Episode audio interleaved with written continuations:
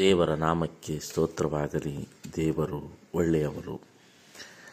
ಈ ದಿನದ ಪಾಠದ ಭಾಗ ಎರಡನೇ ತ್ರೈಮಾಸಿಕ ಆರಂಭದ ಪುಸ್ತಕ. ಭಾನುವಾರ ಮೇ ಇಪ್ಪತ್ತೆರಡು ಒಂಬತ್ತನೇ ಪಾಠ. ಯಾಕೋಬನು ಮತ್ತು ಏಸಾವನು.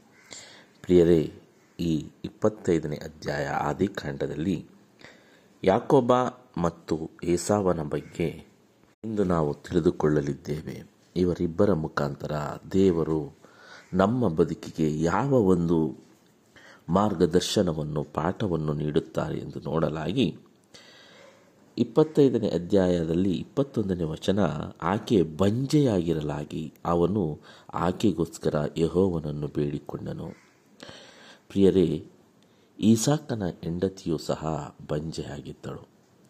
ಅಬ್ರಾಮನ ಹೆಂಡತಿಯು ಸಹ ಬಂಜೆಯಾಗಿದ್ದಳು. ದೇವರು ಆಶೀರ್ವದಿಸಿ ಈಸಾಕನನ್ನು ಕೊಡುತ್ತಾಳೆ ಈಸಾಕನ ಹೆಂಡತಿ ರೆಬೆಕ್ಕಳು ಸಹ ಇಲ್ಲಿ ಬಂಜೆಯಾಗಿದ್ದಳು ಎಂದು ಸತ್ಯವೇದ ಹೇಳುತ್ತದೆ.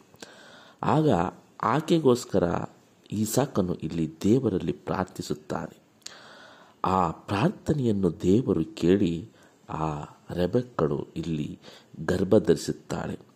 ಆದರೆ ಆ ಗರ್ಭದಲ್ಲಿ ಶಿಶುಗಳು ಒಂದೊಂದೊಂದು ನೂಕಿಕೊಂಡಾಗ, ಪ್ರಿಯರೇ, ಆ ಗರ್ಭದಲ್ಲಿ ಆ ಶಿಶುಗಳು, ಅವಳಿ ಜವಳಿ ಮಕ್ಕಳು ಇದ್ದು ಆ ಇಬ್ಬರು ಒಳಗಡೆ ನೂಕಿಕೊಂಡು ಇರುತ್ತವೆ ಎಂದು ಸತ್ಯವೇದ ಹೇಳುತ್ತದೆ.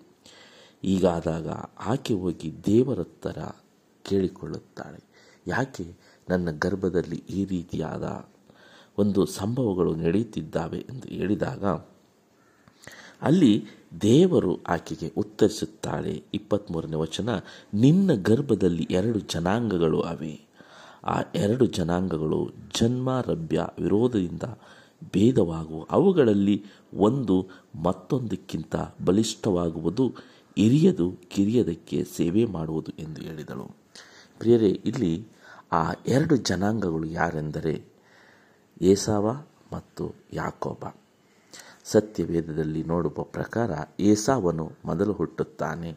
ಆತನ ಆ ಏಸಾವನ ಕಾಲನ್ನು ಹಿಡಿದುಕೊಂಡು ಯಾಕೋಬ ಹುಟ್ಟುತ್ತಾನೆ.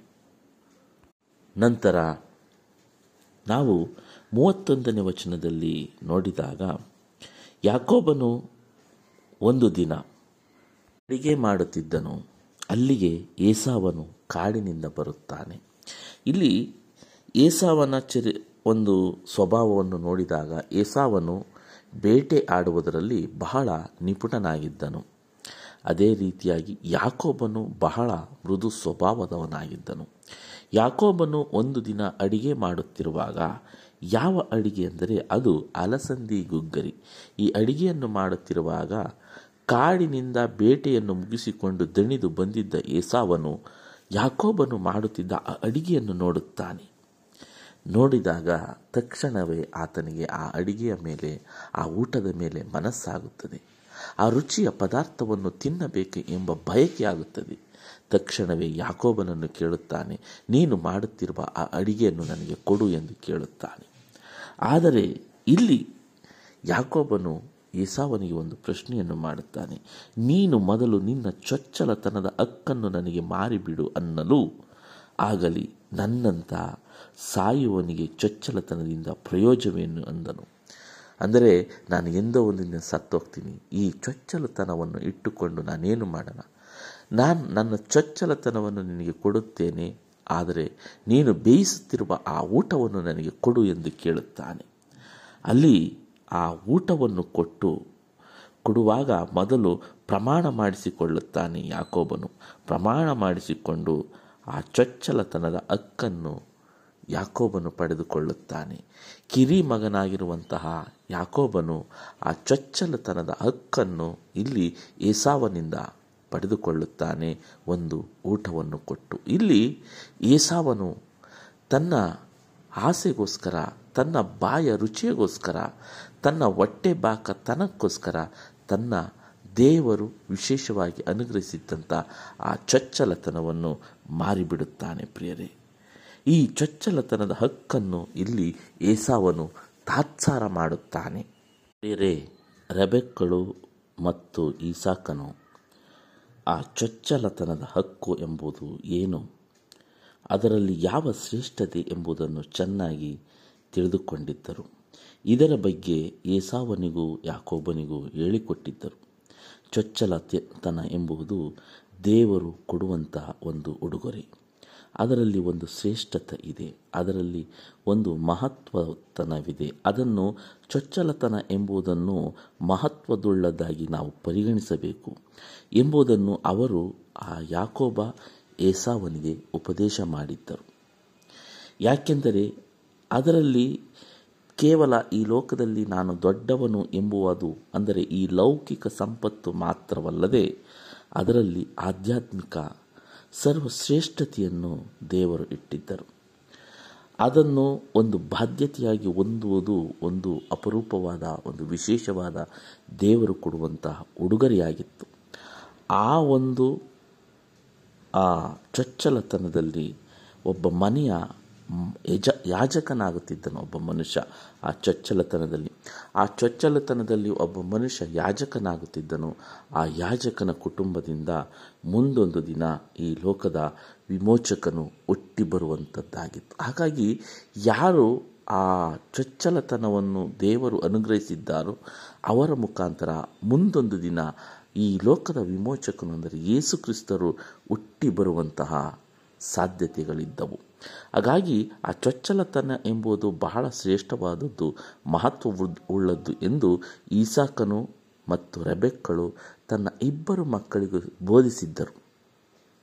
ಯಾಕೆಂದರೆ ಅಬ್ರಾಹ್ಮನಿಂದ ಹಿಡಿದು ಈ ಲೋಕ ಮುಂದೊಂದು ದಿನ ಈ ರೀತಿಯಾಗಿ ರಕ್ಷಕನು ಹುಟ್ಟುತ್ತಾನೆ ಎಂಬುದು ಅವರೆಲ್ಲರಿಗೂ ಚೆನ್ನಾಗಿ ಗೊತ್ತಿತ್ತು, ಪ್ರಿಯರೇ. ಹಾಗಾಗಿ ನನ್ನ ಮನೆಯಲ್ಲಿ ನನ್ನ ಮನೆಯಲ್ಲಿ ಒಬ್ಬ ಯಾಜಕನುಟ್ಟುತ್ತಾನೆ. ಆ ಯಾಜಕನ ವಂಶದಿಂದ ಮುಂದೊಂದು ದಿನ ಈ ವಿಮೋಚಕನು ಬರುತ್ತಾರೆ ಎಂಬ ಒಂದು ಭಾವನೆ ಅವರಲ್ಲಿತ್ತು. ಆದರೆ ಅಂಥ ಒಂದು ಶ್ರೇಷ್ಠತೆಯುಳ್ಳ ಆ ಒಂದು ಚೊಚ್ಚಲತನವನ್ನು ಇಲ್ಲಿ ಏಸಾವನು ತನ್ನ ಬಾಯ ರುಚಿಗೋಸ್ಕರ ಮಾರಿಕೊಳ್ಳುತ್ತಾನೆ. ಆ ಹಕ್ಕನ್ನು ಯಾಕೋಬನಿಗೆ ಕೊಡುತ್ತಾನೆ ಪ್ರಿಯರೇ.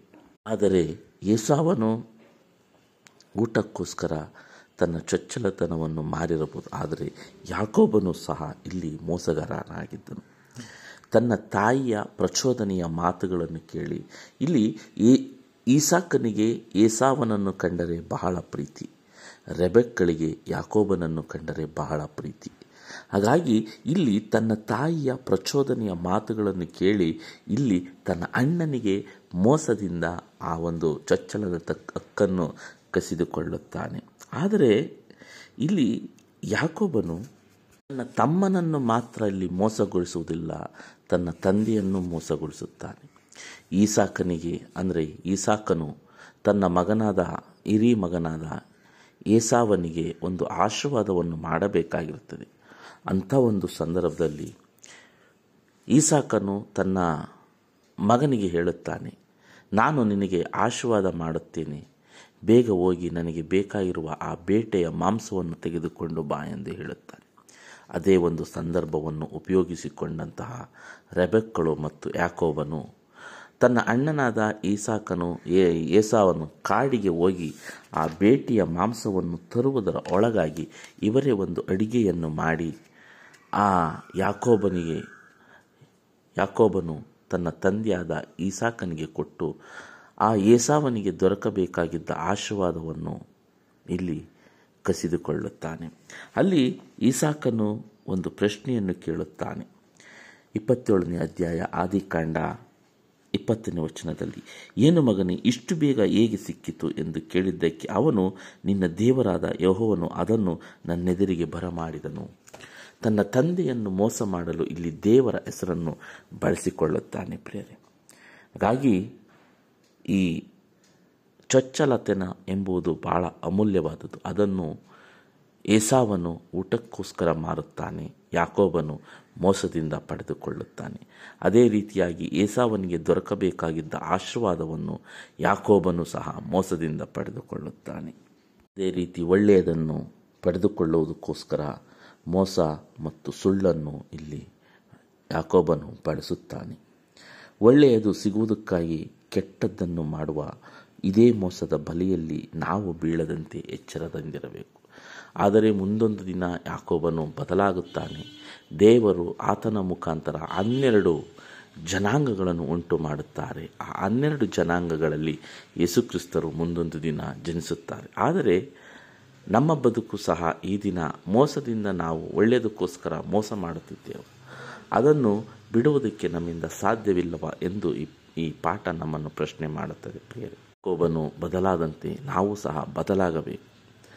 ಅದೇ ಜೀವನವನ್ನು ನಾವು ಮುಂದುವರಿಸಿಕೊಂಡು ಹೋದಾಗ ದೇವರ ಆಶೀರ್ವಾದವನ್ನು ಪಡೆಯುವುದು ಬಹಳ ಕಷ್ಟವೆಂದು ಈ ಪಾಠ ನಮಗೆ ಕಲಿಸಿಕೊಡುತ್ತದೆ. ಹಾಗಾಗಿ ಏಸಾವನಂಥ ಪ್ರಾಪಂಚಿಕ ಬುದ್ಧಿಯುಳ್ಳ ಮನುಷ್ಯ ಇರಬಾರದು ಎಂದು ಇಬ್ರಿಯರಿಗೆ ಬರೆದ ಪತ್ರಿಕೆ ಹದಿಮೂರನೇ ಅಧ್ಯಾಯದಲ್ಲೂ ಸಹ ನಾವು ಕಾಣಬಹುದು. ಅದೇ ರೀತಿಯಾಗಿ ಯಾಕೋಬನಲ್ಲಿದ್ದಂತಹ ಒಳ್ಳೆಯದನ್ನು ಪಡೆದುಕೊಳ್ಳುವುದಕ್ಕೋಸ್ಕರ ಕೆಟ್ಟತನವನ್ನು ನಾವು ಉಪಯೋಗಿಸಬಾರದು ಎಂಬುದನ್ನು ಸಹ ನಾವು ಎರಡು ಒಂದು ಪಾಠಗಳನ್ನು ನಾವು ಈ ಒಂದು ಪಾಠದಲ್ಲಿ ಕಲಿಯಬಹುದು. ಹಾಗಾಗಿ ನಾವು ಯಾವ ರೀತಿ ಬದುಕಬೇಕು ಎಂದರೆ ಏಸಾವನ ರೀತಿಯಾಗೂ ಬದುಕಬಾರದು, ಯಾಕೋಬನ ರೀತಿಯಾಗೂ ಬದುಕಬಾರದು. ಯಾಕೋಬನು ಬದಲಾದ ರೀತಿಯಲ್ಲಿ ನಾವು ಬದುಕಬೇಕು ಎಂದು ಈ ಪಾಠ ನಮಗೆ ಕಲಿಸಿಕೊಡುತ್ತದೆ. ಮುಂದೆ ಮತ್ತೆ ಮುಂದಿನ ಪಾಠದಲ್ಲಿ ಭೇಟಿಯಾಗೋಣ. ವಂದನೆಗಳೊಂದಿಗೆ. ಆಮೇಲೆ